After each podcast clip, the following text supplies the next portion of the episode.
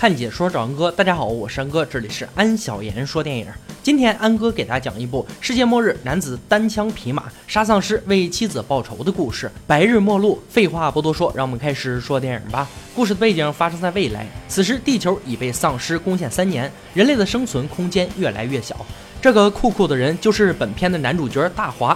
大华的老婆被丧尸咬死，杀妻之恨不共戴天。大华选择把余生都放在杀丧尸中度过。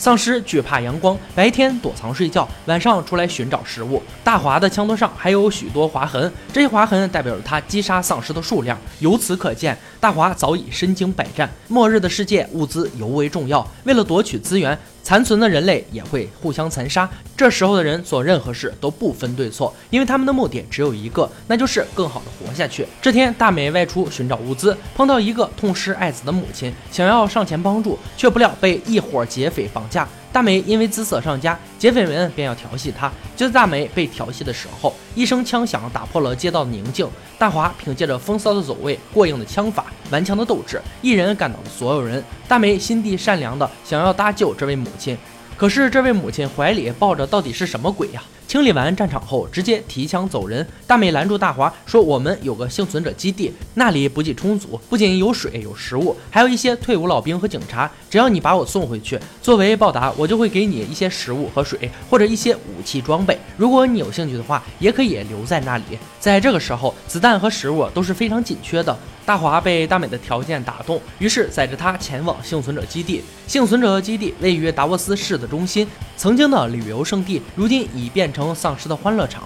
达沃斯监狱变成了幸存者的安全保障。在基地众人的掩护下，大华一行人有惊无险地通过了监狱的大门。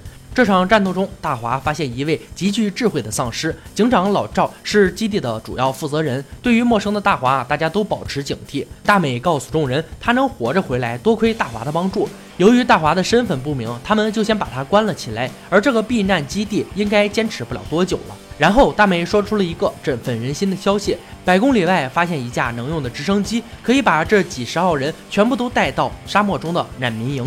以免夜长梦多，老赵当即决定，天一亮就带大家离开监狱，前往飞机那里。与此同时，监狱外面的丧尸环绕，他们不断寻求突破监狱的途径。在丧尸领主的统筹下，丧尸们弄坏了监狱外的摄像头，之后抓到监狱的漏洞，从顶楼张牙舞爪地杀了进来。幸亏基地武装人员时刻保持着警惕，在付出几人的伤亡后，他们全歼突破进来的丧尸，堵住了楼顶的漏洞。大华也用实力证明，主角和龙套是有区别的。一夜平安度过，他们准备开车出发，但是车库的门无法打开。跑出去一看，眼前的一幕令他们大吃一惊：丧尸利用报废的汽车把车库的门堵得死死的。原来昨晚的攻击是为搬运汽车打掩护，目的就是让他们用不了汽车，将他们死死困在这里。众人回到监狱商讨对策。有人说把汽车挪开，但在日落之前根本挪不完。有人说从外面找能用的汽车，黑哥当即否定，外面的汽车都放了三四年了，能用的基本没有。他们在一起商量半天，也没找出可行的办法。这时大华提出建议说，如果组成尖兵小队，将丧尸首领干掉。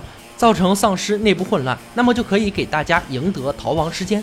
警长老赵对大华的建议提出质疑，大华说他曾经这么干过。老赵认为主动出击九死一生，并且无功而返的可能性不大，所以否决了大华的提议。但个别人受够了这种生活，他们认为大华的办法可行，并愿意跟大华一起行动。于是代号为“斩首”的战斗小组成立，他们集中优势武器。冒险去杀藏在旅店地下停车场的丧尸首领。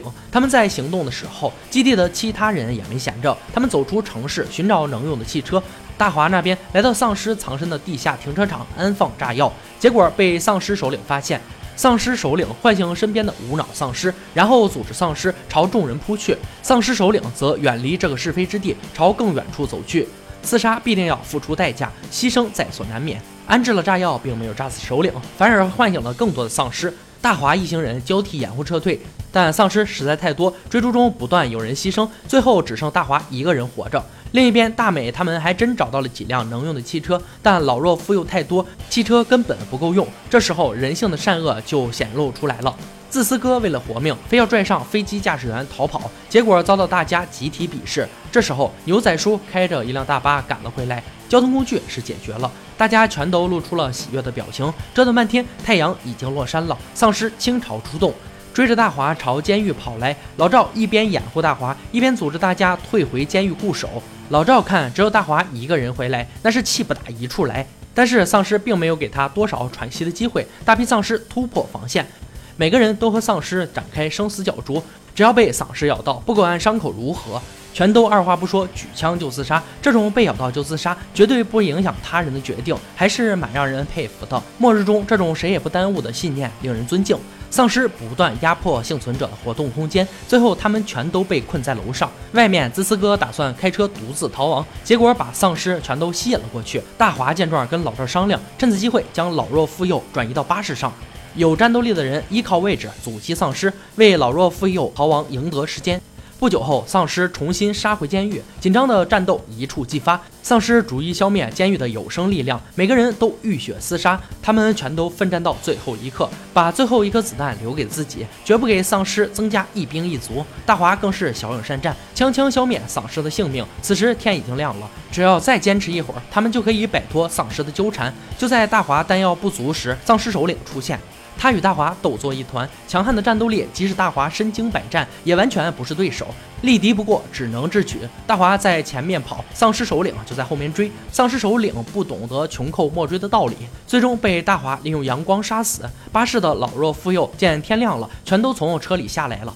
留在监狱抵抗的也只有大华一人存活。大美邀请大华一同乘飞机前往沙漠中的幸存者基地，但大华没有接受，他还要继续与丧尸战斗。因为对于丧尸妻子的痛苦，只有不断猎杀丧尸才能让他好过一些。电影到这里就结束了。《白日末路》这部末日丧尸片总体来说还是不错的。影片中打斗的精彩情节设计合理，符合末日世界下幸存者的精神状态。但是故事剧情有些紧凑，甚至有些地方解释不通。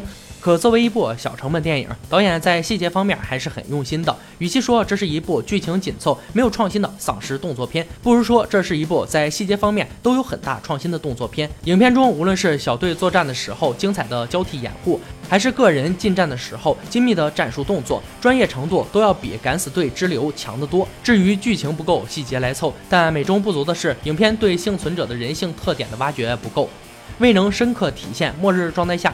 人类为了生存所散发出的各种人性特点，人类是脆弱的，也是自私的。其实，在危机关头，人性的弱点是更容易体现。就像影片中的自私哥一样，为了活命，决定自己带上飞机驾驶员逃跑，结果遭到所有人的鄙视。然而，在世界末日面前，人类又是那么的渺小与无助。在末日求生中，人类应该最大程度的发挥超强的适应性，体现适者生存的丛林法则，通过自身的智慧，善于利用周围的一切力量，借助外力。强大自己。好了，今天解说就到这里吧。喜欢安哥解说，别忘了关注我哦。看解说找哥，我是山哥，欢迎大家订阅我的频道，每天都有精彩视频解说更新。我们下期再见。